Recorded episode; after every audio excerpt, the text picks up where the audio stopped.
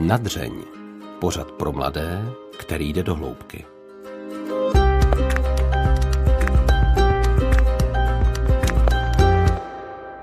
Původně se věnovala sportu a o svém zaměstnání měla jasno. Bude to cokoliv kolem něj. Potom se ale Radka Wernerová setkala s myšlenkou dětského kamenného hospice a když hledala takové zařízení v Česku, nenašla ho. Od té doby začala spolu s několika dalšími lidmi pracovat na tom, aby u nás jednou dům pro umírající děti a jejich rodiny stál. Pojmenovat se jej rozhodli podle Julie, holčičky, která před asi deseti lety zemřela v pouhém půlroce života na pneumokokovou meningitidu. O tom, jak nezjištný sen o dětském hospici může zcela změnit životní směr, o práci v blízkosti smrti a vidění lásky plného a smířeného umírání v kruhu nejbližších, bude dnešní díl se zakladatelkou a ředitelkou vznikajícího dětského hospice Dům pro Julii Radkou Wernerovou. Dobrý poslech přeje Hana Kašpárková. Mým hostem je dneska Radka Wernerová. Paní Wernerová, děkuji, že jste si udělala čas. Děkuji, dobrý den. Jaká by měla být smrt dítěte, abychom o ní mohli říct, že byla dobrá? Tak eh, ideálně by neměla být vůbec, mm. ale bohužel, bohužel se to děje. Aby byla smrt dítěte dobrá, tak eh, rozhodně si myslím, že většina lidí by si přála, aby, aby to bylo eh, v lásce, ve smíření a aby to bylo se svými blízkými, ideálně v domácím prostředí. To by doufáme, měl jednou zajistit i dům pro Julii. Paní Trnková po jejíž dceři Julince je projekt pojmenovaný napsala, že si je jistá, že by v době Julinčina umírání využila práva na eutanázii, kdyby to bylo možné a ten konec jejich příběhu se odhrával v nemocnici. Myslíte, že kdyby měla tehdy rodina možnost být v zařízení, jakým snad jednou dům pro Julii bude, takže by to rozhodnutí vypadalo jinak? Já myslím, že určitě. Já myslím, že určitě eh, často, eh, když se vedou diskuze o tom, jestli eutanázie ano nebo ne, tak eh, zástupci zástupci paliativní péče vůbec tady té celé oblasti jsou přesvědčení, že kvalitní paliativní péče v podstatě zmírní všechny ty obavy, které lidi mají ze smrti a s tím se jim potom pojí eutanázie a to je utrpení a bolest. Co podle vás potřebuje rodina pro to, aby dobře doprovodila své dítě do úplného konce? Mm, já, já osobně myslím, že rozhodně potřebuje podporu, protože je to poměrně, řekla bych, nepředstavitelné, že se, že se dá dochovat. E, teď se netýká jen dětí, ale myslím si, že i dospělých většina lidí si přeje zemřít doma, ale vlastně si neumí představit, že to vůbec jde. A, a je skvělé, že tady v tomto oboru už máme mobilní hospice a týmy, které vlastně podporují uh, dochování doma a uh, toto by samozřejmě mělo platit i u dětí a dětské lůžkové hospice eh, jsou tu vlastně, nebo budou tu od toho, že eh, kdy, někdy není možné zemřít doma z různých důvodů, ale není nutné, aby to proběhlo v nemocnici. Tak i proto vlastně vznikají dětské lůžkové hospice. Mm-hmm. Co je na práci s umírajícím dítětem a jeho rodinou to nejdůležitější? Láska. za, mě, za mě rozhodně láska uh, a podpora a nicméně eh, ještě bych tomu ráda řekla, že vlastně dětská paliativní péče, to se opravdu nebavíme pouze o terminálním stádiu.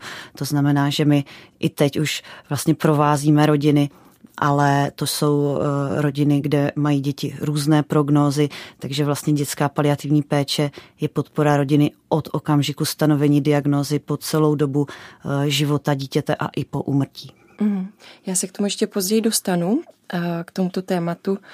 Ještě předtím se zeptám, co potřebují rodiče slyšet, když k vám mm, do dětského hospice nebo do podobné služby přichází. Čeho se nejvíc bojí? Že to nezvládnou.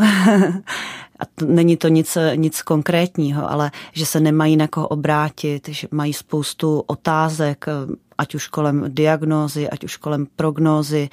Eh, časté je i třeba srovnávání eh, jiných příběhů, jiných rodin, třeba se stejnou diagnózou nebo podobnou, ale v tomto případě vlastně každý je individuální, každý příběh je jiný, každý průběh je jiný.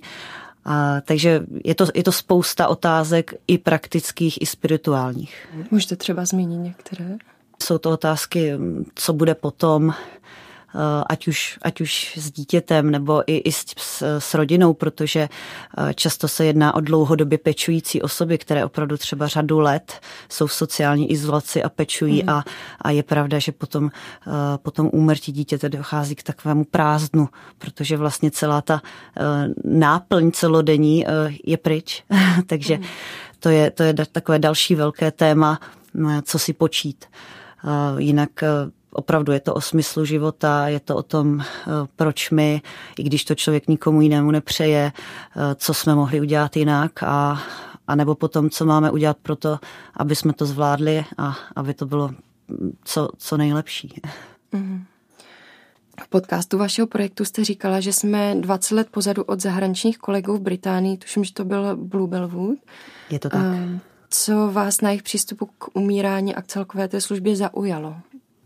Tak mě osobně zaujalo celé to zařízení a celý ten komplex, uh, protože to byl vlastně ten úplně první impuls, proč jsme tady tu iniciativu založili v České republice, protože musím přiznat, eh, někdy to bylo, myslím, rok 2014, vůbec jsem nevěděla, že můžou existovat dětské hospice, vůbec jsem nevěděla, co to je, ale právě po uh, zhlédnutí uh, informací tady o Bluebellu jsem zjistila, že to je prostě úplně úžasné místo a, a dívala jsem se, kde v České republice takové místo máme, abychom ho mohli podpořit a, a vlastně jsem zjistila, že máme tady, v té době tady byl nadační fond Klíček a, a, a jinak jsem opravdu jako nenašla takovéhle centrum dětské paliativní péče, které by nabízelo takovou širokou škálu služeb a a to mi přišlo v 21. století prostě úplně mm, neskutečné.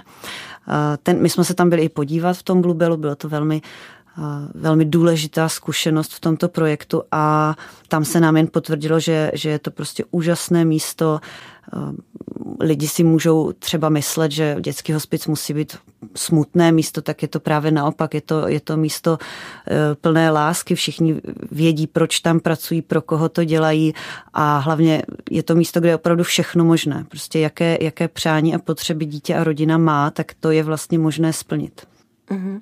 Jsem uh, poslouchala na vašem podcastu, že uh, se vlastně nejedná jenom o tu nějakou třeba lékařskou nebo sociální péči, ale i volný čas a podobně. Přesně tak. Mm. Tak ono právě dětský lůžkový hospic vlastně bude kombinací pobytové odlehčovací služby a hospicových lůžek. A když si uvědomíte, že byste uh, své dítě svěřila do péče, uh, tak taky chcete, aby o něj bylo postaráno se vším všudy. Jo, opravdu, zvlášť když je to třeba dítě imobilní, tak opravdu opravdu nechcete, aby někde leželo v pokoji, mm, takzvaně koukalo do stropu a a nic, aby tam měl pečovatel v péči pět nebo deset takových dětí a měl vlastně čas pouze na nakrmení nějakou základní hygienu.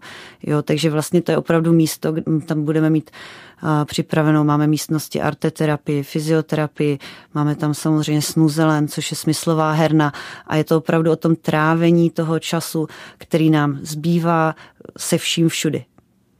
Mě zaujalo, že tam má být i kino. To je zajímavé, to je jedna z těch, eh, jeden z těch prvků, které jsme si dovezli z Velké Británie, protože i oni sami jsou nad tím trošku jako s podívem, ale je to nejoblíbenější místnost v, v Bluebellu. Je to mhm. tak, ať, ale je, je to zase o tom, je to jak pro klienty, děti, je to pro rodiče nebo blízké, kteří tam uh, můžou ten čas trávit s nimi. Tak opravdu my jedeme podle Bluebellu hodně, většinu věcí děláme podle nich a nebyl důvod tohle vyškrtnout. Mm-hmm. Když jsem se dívala na ty plány, tak to opravdu bylo místo, kde by člověk chtěl být, krom toho, že tam samozřejmě vůbec nechce být, ale, ale vypadal krásně, vůbec nevypadal jako nemocnice nebo hospic. To je, to je právě o tom, že, že má to být spíše charakterem rodinný penzion, rozhodně ne právě nemocnice. Je to místo, kde se mají všichni cítit dobře, je to opravdu o tom, aby rodina s klidným srdcem svěřila dítě do péče a třeba odjela na tu dovolenou, anebo tam rodina může být samozřejmě s dítětem také a pro všechny tam má být být zajištěna skvělá péče a to, aby, aby jim tam bylo dobře.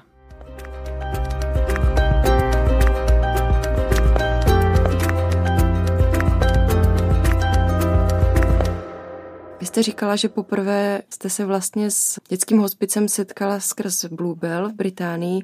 Jak se vlastně tenhle nápad zrodil ve vaší hlavě? Vůbec navštívit ten Bluebell nebo celý ten projekt dětského hospice lůžkového? To právě vzniklo objevením existence Bluebellu a jak říkám, mě to místo tak uchvátilo, a poté, co jsem zjistila, že, že bohužel takovéhle zařízení nemáme zatím v České republice, tak eh, jsem vlastně od té doby nemohla jinak. Mm-hmm. To, to je ten impuls, protože opravdu představa, že člověk je v takovéhle situaci a uh, já neříkám, že je to třeba zařízení pro všechny, je to opravdu na každém, kdo by chtěl těchto služeb využít, ale myslím si, že uh, to patří k nějakému základnímu uh, vybavení služeb v rámci České republiky a v rámci vlastně celého světa. Je to, je to podpora o ty, kteří by se potřebovali o někoho opřít a kterým lze sejmout nějaká břemena. Neříkám všechny, ale, ale hodně z nich se dá sejmout díky tady takovému týmu a takovému zařízení. Mm. Bylo nějak eh, to téma té dětské paliativní péče předtím i vaše téma, nějak jste se tomu věnovala, nebo čím jste vlastně byla předtím, než jste našla Bluebell? Já jsem uh, původně sportovec, takže má i studijní léta uh, byla věnována sportu a neměla jsem, jako úplně, myslela jsem si, že se profesně budu věnovat uh, vše, něčemukoliv kolem sportu, protože jsem tím žila celé mládí ale zároveň jsem již na střední škole eh, začala chodit jako dobrovolník na onkologii. V průběhu vysoké školy jsem založila nadační fond, mm, abychom mohli s kamarádkami eh, nějakým způsobem prostě pomáhat, být, eh, být k užitku, takže jsme nabízeli volnočasové aktivity domovům pro seniory, hospicům, středisku výchovné péče, takže já to beru jako takové plynulé pokračování tomu, jak eh, trávit čas a jak eh, vlastně, řekněme, být užitečný. Protože já v tomhle se vůbec neptám, proč to dělat, ale proč ne. Mm-hmm. Dává vám to smysl. Rozhodně. Mm-hmm. A mám na to dobré podmínky a dokonalé zázemí. Um, vy jste už od toho roku 2017, řekněme, ušla dlouhou cestu, musela jste se vlastně vyškolit na celé to téma. Vy jste říkali, že jste byla sportovec, tak asi, asi to chtělo hodně mm, invence vlastně do celého toho tématu. Jednala jste s politiky, zháněla sponzory. Um, co jste musela udělat jako první pro to, aby tohle celé vzniklo? Tak krom toho, že jsem, eh, že jsem musela najít eh, podobné nadšence, kteří by eh, v tom začátku se přidali, tak vlastně první, řekněme, rok, mimo jiné, jsem věnovala objíždění odborníků v dětské paliativní péči nebo i v paliativní péči s tím, že jsem tady ten záměr jim předkládala a vysvětlovala a ptala si, co si o něm myslí a vyslechla jsem si rady a zkušenosti, taky pochybnosti a kritiku, ale zpětně musím říct, že ano, eh, ta vize byla eh, jako dost ambiciozní na to, že člověk opravdu začínal úplně od nuly. Takže jsem všem vděčná, protože uh, díky všem těm radám a zkušenostem a i těm pochybnostem se člověk uh, pořád učil a mohl zlepšovat a nastavovat vlastně, jak ten dům bude vypadat, jaké služby bude nabízet a čemu se třeba vyvarovat bylo to důležité. Ale tomu opravdu byl první rok. Já jsem v té době byla na rodičovské a měla jsem hlídání na jeden den v týdnu, takže vlastně každé úterý jsem takhle jezdila po republice a, a poslouchala a vzdělávala se a, a plánovala. Je to pro vás náročné být denně v tomto tématu, v tématu umírání dětí? Pro mě osobně ne, jinak bych to nemohla dělat. Mm-hmm. Já beru smrt jako přirozenou součást, i když děti by prostě umírat neměly, tak to je, ale s tím nic nenaděláme. Prostě se to děje, tak předtím nebudeme zavírat oči a zkusíme udělat maximum pro to, aby, aby jsme to zmírnili. My už jsme se eh, toho dotkli. Vy jste říkala, že eh, každý pracovník by měl být vyrovnán se smrtí. Jak se to povedlo vám? Upřímně nevím, ale považuji eh, smrt za přirozenou součást života. Smrt je jistá, život ne. Mm-hmm tak eh, nemá cenu se tomu nějak eh, vyhýbat nebo s tím nepočítat, to přijde v celku jistě. Jako opravdu jsem si jistá. A tak eh, pojďme s tím nějak pracovat. Pojďme ten život žít tak, aby, abychom mohli v klidu umřít. Když přemýšlíte o té vizi domu pro Julii, jak by měla vypadat, nebo jak by ty služby třeba měly probíhat, tak um, přemýšlíte nad tím někdy tak, že si třeba řeknete, kdybych já byla v téhle situaci, chtěla bych to tak a tak, nějakou třeba konkrétní službu nebo uh, vidinu posledního rozloučení a podobně? Je to tak. Já v té situaci nejsem. Vždycky říkám zatím. Nikdy nevíte, co se může změnit. Uh, takže spíše jako přihlížím k tomu, které pří, jaké příběhy jsme si vyslechli. Přihlížím opravdu k praxi a opravdu je to my vycházíme opravdu z toho konceptu, co je v Bluebellu, protože je naprosto osvědčený a ten Bluebell není jediný. Jo. Třeba v té Británii fungují ty hospice všechny velmi podobně. Eh, takže to opravdu o zkušenostech z fungujících zařízení a potom eh, o té poptávce eh, z řad našich klientů nebo žadatelů, co by potřebovali, co by chtěli. Protože takhle, já myslím, že vžít se do toho nedá. Jo? Mm. Na druhou stranu zase eh, například vžít se dá do toho člověk, když pečuje o děti, když zdravé, eh, tak ví, jak je to náročné a že si potřebuje odpočinout a co by uvítal. A, ale říkám, nejde to srovnávat. Samozřejmě ty mm. potřeby uh, dětí nebo rodin s dětmi, tedy s život limitujícím nebo život ohrožujícím onemocním, jsou jiné. Mm.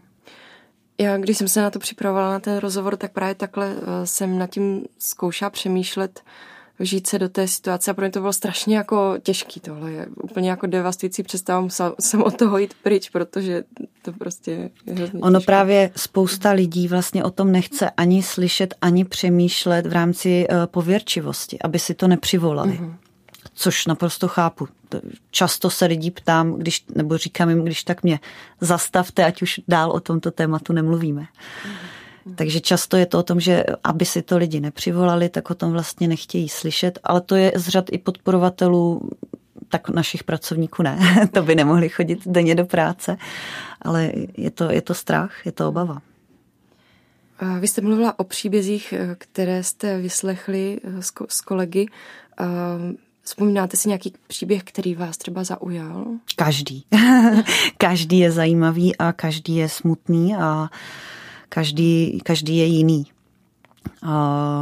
Ale co třeba ráda uvádím jako příklad, je právě i zase z té zkušenosti z Velké Británie, protože um, jsme tam měli možnost mluvit s maminkou, která tam byla se synem právě už zdálo se na ty poslední dny. A protože tuto otázku dostávám často, tak jsem se jí zeptala, proč jste tady, proč nejste doma.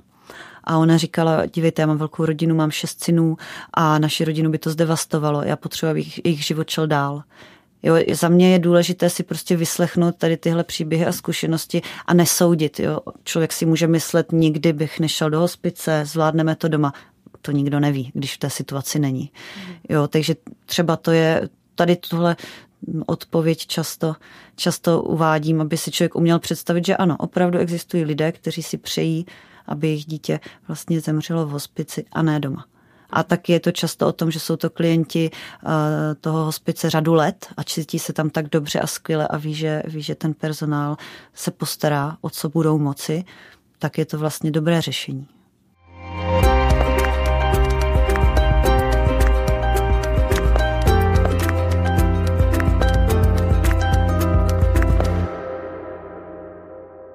Na co v takových obdobích, kdy uh, už tedy to dítě opravdu odchází a ta rodina se s tím musí vypořádávat, na co ta rodina nejčastěji zapomíná? To je, to je zajímavá otázka. Uh, sami na sebe. Pečující většinou zapomínají sami na sebe. Na to, že, že si taky potřebují odpočinout a že uh, to platí vždycky spokojený rodič, spokojené dítě, spokojená máma, spokojená rodina. Takže nejčastěji, myslím, zapomínají na sebe a na péči o sebe samé. A, a co takový ten argument, že určitě nemůžou to dítě opustit. Co, co s tím děláte, když se vlastně tihle rodiče cítí, takže nemůžou přece to umírající dítě nechat nevím, na týden samotné, aby si odjeli odpočinout? Tak v tomto případě tam si opravdu myslím, že eh, jedna fáze, jo, což je ta terminální fáze onemocnění, tam se obvykle vše děje jinak, ale, ale v průběhu toho onemocnění, kdy je, kdy je ten zdravotní stav stabilizovaný, tak uh, opravdu v tomto případě ti uh, rodiče si často opravdu potřebují odpočinout a jsou rádi za to, že mohou, protože uh, jak říkám, jedná se často o sociální izolaci. Jsou, jsou rodiny, co se roky nevyspali víc než dvě hodiny v kuse, protože ať už podávají léky, nebo odsávají, nebo kontrolují dech. Jsou rodiny, které nikdy neviděli své třeba druhé zdravé dítě mm, v rámci nějakého kroužku, v rámci nějaké jeho aktivity. Nikdy nebyli na společném výletě. Pečující se musí střídat, vždycky někdo zůstává doma pečovat a vždy jde třeba se zdravým dítkem ten druhý. Takže eh, v tomhle případě eh, může to být zpočátku nezvyk pro tu rodinu eh, může to být nezvyk v tom, že třeba zvlášť po jako stanovení té diagnozy a v těch začátcích eh, mají i třeba pocit, musíme to všechno zvládnout, zvládají ty ostatní. Eh, nevím, proč jsem úplně vyčerpaný, vyčerpaná, ale, ale právě i od toho jsou tady různé podpůrné služby, eh, vysvětlit si, i se zdravými dětmi hledáme hlídání, posíláme je do kroužků, navštěvují školská zařízení, jezdí na příměstské tábory, takže eh, to, že si od péče člověk potřebuje odpočinout, je úplně normální. Když jsem se ptala, na co rodiny mm, zapomínají, tak jsou to někdy i ty děti, ty ostatní děti? Já si nemyslím, že na ně zapomínají, spíš je to pocit eh, viny, že se jim nemohou věnovat tolik, kolik by chtěli. Mm-hmm jako ne, není to o zapomenání, ale v podstatě někdy je to opravdu tak těžké, že se to nedá zvládnout všechno naraz. Už se vám někdy stalo, že vás to celé převálcovalo? Myslím, že ne, to bych tady neseděla. Samozřejmě přišly těžké chvíle, ale paradoxně třeba člověk by si myslel, že nejtěžší bude sehnat peníze, protože říkám, ten plán je poměrně ambiciozní v tomhle ohledu ale musím přiznat, že těžší chvíle přicházejí z opravdu s realitou byrokracie. To, to jsou kolikrát pocity frustrace. Přemýšlím, jak z toho ven, z té byrokracie, asi nijak. Že? Uh, ono je to problematika sociálně zdravotního pomezí, protože v České republice je taková, bych pořád řekla, velká bariéra mezi oblastí sociální a oblastí zdravotní. A upřímně nevím, kde to vzniklo. Podle mě to absolutně, jsou to dvě neoddělitelné eh, oblasti, ale u nás jsou naprosto oddělené. Ale musím říct, že i když jsme třeba někdy, nechci říct na dně, ale už jako vyčerpaní a, a fakt těch překážek je hodně, tak uh, si pamatuju větu, kdy jedno dítko, což byl sourozenec právě jednoho klienta, tak říkalo mamince, pojď, vezmeme si mapu a podíváme se, kam bychom jeli, kdyby jsme mohli. A to vám řeknu, že to je prostě věta, která úplně bohatě stačí na to, abyste tady tuhle práci dělala. Jak tedy vypadá péče o rodiny a děti, které smrt očekávají velmi dlouho? Tak je to, je to opravdu podpůrná péče v tom, že eh, třeba konkrétně naše organizace opravdu nabízí tu terénní odlehčovací službu. To znamená, že naše eh, sestry zdravotní a pečovatelky i pečovatele muže docházejí eh, do rodin, přebírají dítko do péče a vlastně umožňují rodině eh, ten čas využít úplně k čemu chtějí. Jsou situace, kdy rodina odchází do práce nebo se opravdu jdou pečující pouze vyspat, jdou na výlet nebo mají plánovanou hospitalizaci. A to je, to je vlastně to gro zatím našich služeb, je to, je to odlehčení. A, a pak samozřejmě záleží, jak se třeba mění zdravotní stav toho dítěte. To znamená, že pak, když se ten stav zhoršuje, otvíráme témata případné blížící se smrti. Eh, říkám, je tady i to srovnávání, to znamená, třeba rodiče často jsou členy nějakých pacientských organizací a různých spolků, které združují rodiče s dětmi se stejnou diagnózou, takže tam třeba, když dojde k úmrtí mm, nějaké zpřátelené rodiny, tak samozřejmě zase to téma se otevírá. Tak hm, je to podpora, je to vyslechnutí, máme i krizovou intervenci, co je potřeba. A když už potom dítěti nezbývá toho času tolik, mění se to nějak ta služba? Uh, upřímně, my nemáme oprávnění, my, ne, my nejsme mobilní uh, hospic, to znamená, že uh, my můžeme poskytovat paliativní péči na základě indikace lékaře, na to máme zdravotní sestru. Uh, takže my, musím přiznat, jsme zatím v rámci naší služby dítě nedochovali. Na mě to působí tak, že ty služby budou hrozně rozmanité a bude potřeba hodně dobře vybrat personál. S čím by měl někdo, kdo pracuje v dětském hospici, s čím by tam měl vlastně pracovat? Tak ideálně se svým vlastním srovnáním se smrtí. Dá se toho dosáhnout? Já myslím, že určitě. Jsou na to dneska rodiny sami, na tu péči a na to doprovázení? Často ano, ale nemůžu říct, že všechny, to, to vůbec ne, ale je pravda, že třeba máme v péči rodinu, eh, která se na nás obrátila již před dvěma lety před dvěma roky, eh, když si všimli, že zakládáme takové zařízení, tak volali, eh, zdali už eh, vlastně neposkytujeme nějaké služby, což v té době jsme teprve začínali a dlouho nám trvalo, než jsme, se nám podařilo skombinovat dvě služby, což je právě ta terénní odlehčovací služba, což je sociální služba a potom domácí péče, což je zdravotní služba protože uh, vlastně v české legislativě v rámci sociálních služeb nesmíte dělat zdravotní úkony. Mm, ne, nevím o žádné třeba jiné službě v rámci Humoravského kraje, eh, která by tady ty dvě služby skloubila a vůbec se teda nedivím, protože byrokraticky je to opravdu velmi náročné. Takže eh, rodiny mají podporu, máme tady dost poskytovatelů, máme ranou péči, máme pečovatelské služby odlehčovací, ale ne vždy to rodiny mohou využít, protože například vlastně do péče si klienta s plicním ventilátorem ne každý může vzít. Hmm. To vlastně strašně spodívám, že podobná služba jako Dom pro Juli ještě v Česku neexistuje. Ale já doufám, že ano. Já doufám, že o nich jen nevíme. A teď říkám, mám přehled v Jihomoravském kraji. My obsluhujeme celý Jihomoravský kraj. A ale bohužel volají nám lidé třeba i z Liberce. A je to, je to těžké, protože tam opravdu nedojedeme a nemáme na koho se obrátit mně vlastně přijde, že tyhle chvíle opravdu toho konce života dítěte vlastně uh, jsou možná jakože jsou možná ty nejdůležitější v životě a možná i třeba víc pro ty, kteří musí pokračovat vlastně žít a ale tak, jak říkám, pokud se bavíme opravdu o té terminální fázi, tak máme tady hospice mobilní, které přijímají právě i dětské pacienty. Já určitě bych nevymenovala všechny, ale, ale máme cestu domů v Praze, máme mobilní hospic Ondrášek, máme v Olomouci na Vysočině. To znamená, tady ta jako mobilní péče je. Ale i tam je takový paradox, že třeba v rámci legislativy pokud se něco nezměnilo, a to si myslím, že ne, tak vlastně eh, můžete vzít klienta do péče pouze jednou, tady do té mobilní specializované paliativní péče, což je samozřejmě, protože se předpokládá, že vlastně dojde k úmrtí. Ale u těch dětí se ten stav může změnit, může se třeba zlepšit, to znamená, že ho ze svých služeb může vlastně předat zase do péče praktikovi, ale už potom nemůžou eh, přijmout ho znova.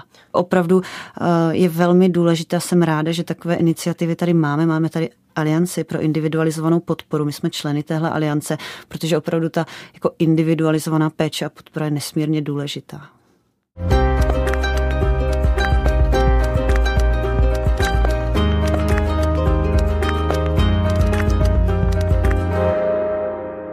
Dům pro Julii se začne stavět snad na jaře. Jaké jsou před vámi další výzvy? Právě. Doufejme, že se uh, začne stavět na jaře a dokončeno by mělo být v červnu 23, to znamená, že v podstatě nejpozději k prvnímu první 24 bychom rádi vlastně doslova otevřeli dveře a rozšířili tu nabídku služeb, které dosud máme. Uh, rozhodně je to uh, stabilizovat naši organizaci, protože pracujeme na tom čtyři roky, tým roste a je potřeba eh, to čistě zprofesionalizovat, ale zůstat u toho lidsky. A je to rozhodně zajistit eh, ten budoucí tým, který tam eh, bude pracovat a o rodiny se starat. Je to samozřejmě o neustálém zajišťování financování a Dále vlastně budeme mít na starost i vybavení domů pro Julii, což máme už předdomluvené různé spolupráce a budeme rádi i za další protože se všechno snažíme eh, držet nízkonákladově a, a, a hledat dárce, ať už se jedná o postele, kancelářský nábytek, vybavení, hardware, software, tak eh, to nás čeká v následujících dvou letech. Mm-hmm. A pro nás je samozřejmě velké téma fundraising a dárcovství, protože to třeba pro mě bylo jedno z velkých překvapení v té Británii, že 90% eh, příjmů dětského hospice tvořily dary. Dům pro Julii bude vždycky závislý na dárcích a Samozřejmě se setkáváme s dotazy, proč to nestaví stát, proč to neuhradí stát, ale eh, stát nemůže vyřešit všechno a taky stát jsme my, jsme to my občané. To znamená, že jasně eh, bude tam více zdrojové financování, částečně z rozpočtu sociální péče, částečně z rozpočtu zdravotní péče, ale ty přece nemůžou pokryt veškeré profese, které jsou při takovýchhle službách potřeba. A je to opravdu o nás, eh, občanech, jednotlivcích a ať už se zapojíme finančně nebo dobrovolnicky nebo prací pro nějakou organizaci, je to, je to na nás. Nemůžeme chtít prostě po tady nějakém jako státu, aby vyřešil všechno. Jo, takže tímto právě bych ráda uh, i jako poděkovala našim dárcům a podporovatelům, že naše organizace je dosud hrazena výhradně z darů a, a vůbec by to bez těch podporovatelů nešlo a ne, nebyli bychom takhle daleko. Jsem za to velmi vděčná a a díky, díky, že všichni věřili téhle myšlence a máme tu důvěru, kterou doufám, že neklameme, protože každý den děláme nejlépe, jak dovedeme, aby, aby Dům pro Julii stal co nejdříve a budeme rádi za, za podporu i nadále. Vy jste mi říkala před rozhovorem, že jste to nejdřív roka půl dělala ve volném čase, až později se to stalo vaší náplní pracovní. Co vám dneska tato práce dává? Úžasné lidi okolo. Ať už jsou to jak říkám, odborníci, od kterých stále přijímám rady nebo se potkáváme na konferencích a jsme členy různých asociací, tak jsou to mý úžasní kolegové, jsou to naši klienti a úžasné rodiny a, a samozřejmě naši dárci a podporovatele. To je, je, to, je to obor, kde se prostě setkáte se samými skvělými lidmi. Kolik bychom v Česku potřebovali takových domů pro Julii, abychom naplnili ty potřeby každé rodiny, která by o to měla zájem? To je dobrá otázka, to musím přiznat, nikdo neví, protože se nedá moc eh, sledovat, kolik takových dětí je. Na to opravdu existují pouze odhady a je to často vlastně způsobeno tím, že, že děti mají eh, kombinaci různých diagnóz, takže to třeba nejde vysledovat na základě jedné diagnozy. A nicméně myslím si, že tři, čtyři ale ona opravdu eh, tím, že dětský, eh, dětský hospic nemáme nějak definován v zákoně, máme definici od sekce dětské paliativní péče, eh, tak opravdu záleží, které ty služby takové zařízení bude nabízet. Vím teďka fakt o, já myslím, asi čtyřech iniciativách, které mají jako zájem postavit dětský lůžkový hospic a ta poptávka zvláště po těch odlehčovacích službách bude obrovská. My jsme si vlastně nechali vědět informaci, že jenom v rámci Jihomoravského kraje, tak v roce 2020 eh, bylo téměř 2000 příjemců příspěvku na péči ve výši 3 a 4. To už jsou opravdu osůbky, které o které je pečováno 24 hodin denně, 7 dní v týdnu. Tak těch je 2000 jenom v Jihomoravském kraji všichni jsou to vlastně potenciální klienti takovýchhle služeb. Vy máte teďka za sebou už docela dlouhou cestu. Vy jste mi říkala, že možná už ta myšlenka začala v roce 2012. Um, kdybyste se vrátila do svých zhruba třeba 20 let před tím eh, vším, co byste sama sobě poradila? Tak to je dobrá otázka. Hmm. Jako upřímně nevím. A ráda bych si neradila, nechoď do toho. Takže bych se povzbudila. Určitě do toho běž a ono se to podaří. S tím jsem i do toho šla. Takže často jsme dostávali otázku, co když se to nepodaří. Tak, tak to pro mě byla taky otázka neúplně na místě, protože já jsem vždycky věděla, jestli to podaří. A teď je jenom otázka, kdy. Jestli, jestli budeme muset zhánět peníze 20 let, tak je budeme zhánět 20 let, ale budeme všichni rádi, když to bude dřív. Takže vytrvej, to by byla ta rada. Paní Wernerová, já vám moc krát děkuji za váš čas, i za to, co děláte, za celou snahu a za vytrvalost. Já děkuji za příležitost. Když jsme rozhovor skončili, říkala mi paní Wernerová, že práce na domu pro Julii je jako orientační běh, kterému se dříve věnovala. Jako dostat slepou mapu, kterou jste nikdy předtím neviděli, muset ji proběhnout a přitom splnit dané úkoly. Byla to prý tedy skvělá průprava pro to, na čem poslední roky pracuje. Když jsme se loučili, popřála jsem, ať se hlavně daří a na srdci jsem tím měla přání, kej se opravdu jednou domů pro Julii dočkáme. Když jsem se pak už sama vracela do studia, došlo mi, jak malé mé přání bylo a že to nejdůležitější není, ať se daří, ale samozřejmě mít své nejbližší živé a zdravé. A pokud je tomu z jakéhokoliv důvodu jinak, mít kolem sebe někoho, kdo nás těmito chvílemi citlivě a s láskou provede. Na tomto díle spolupracovali Alžběta Havlová a Antonín Kánský, kterým děkuje a loučí se Hana Kašpárková.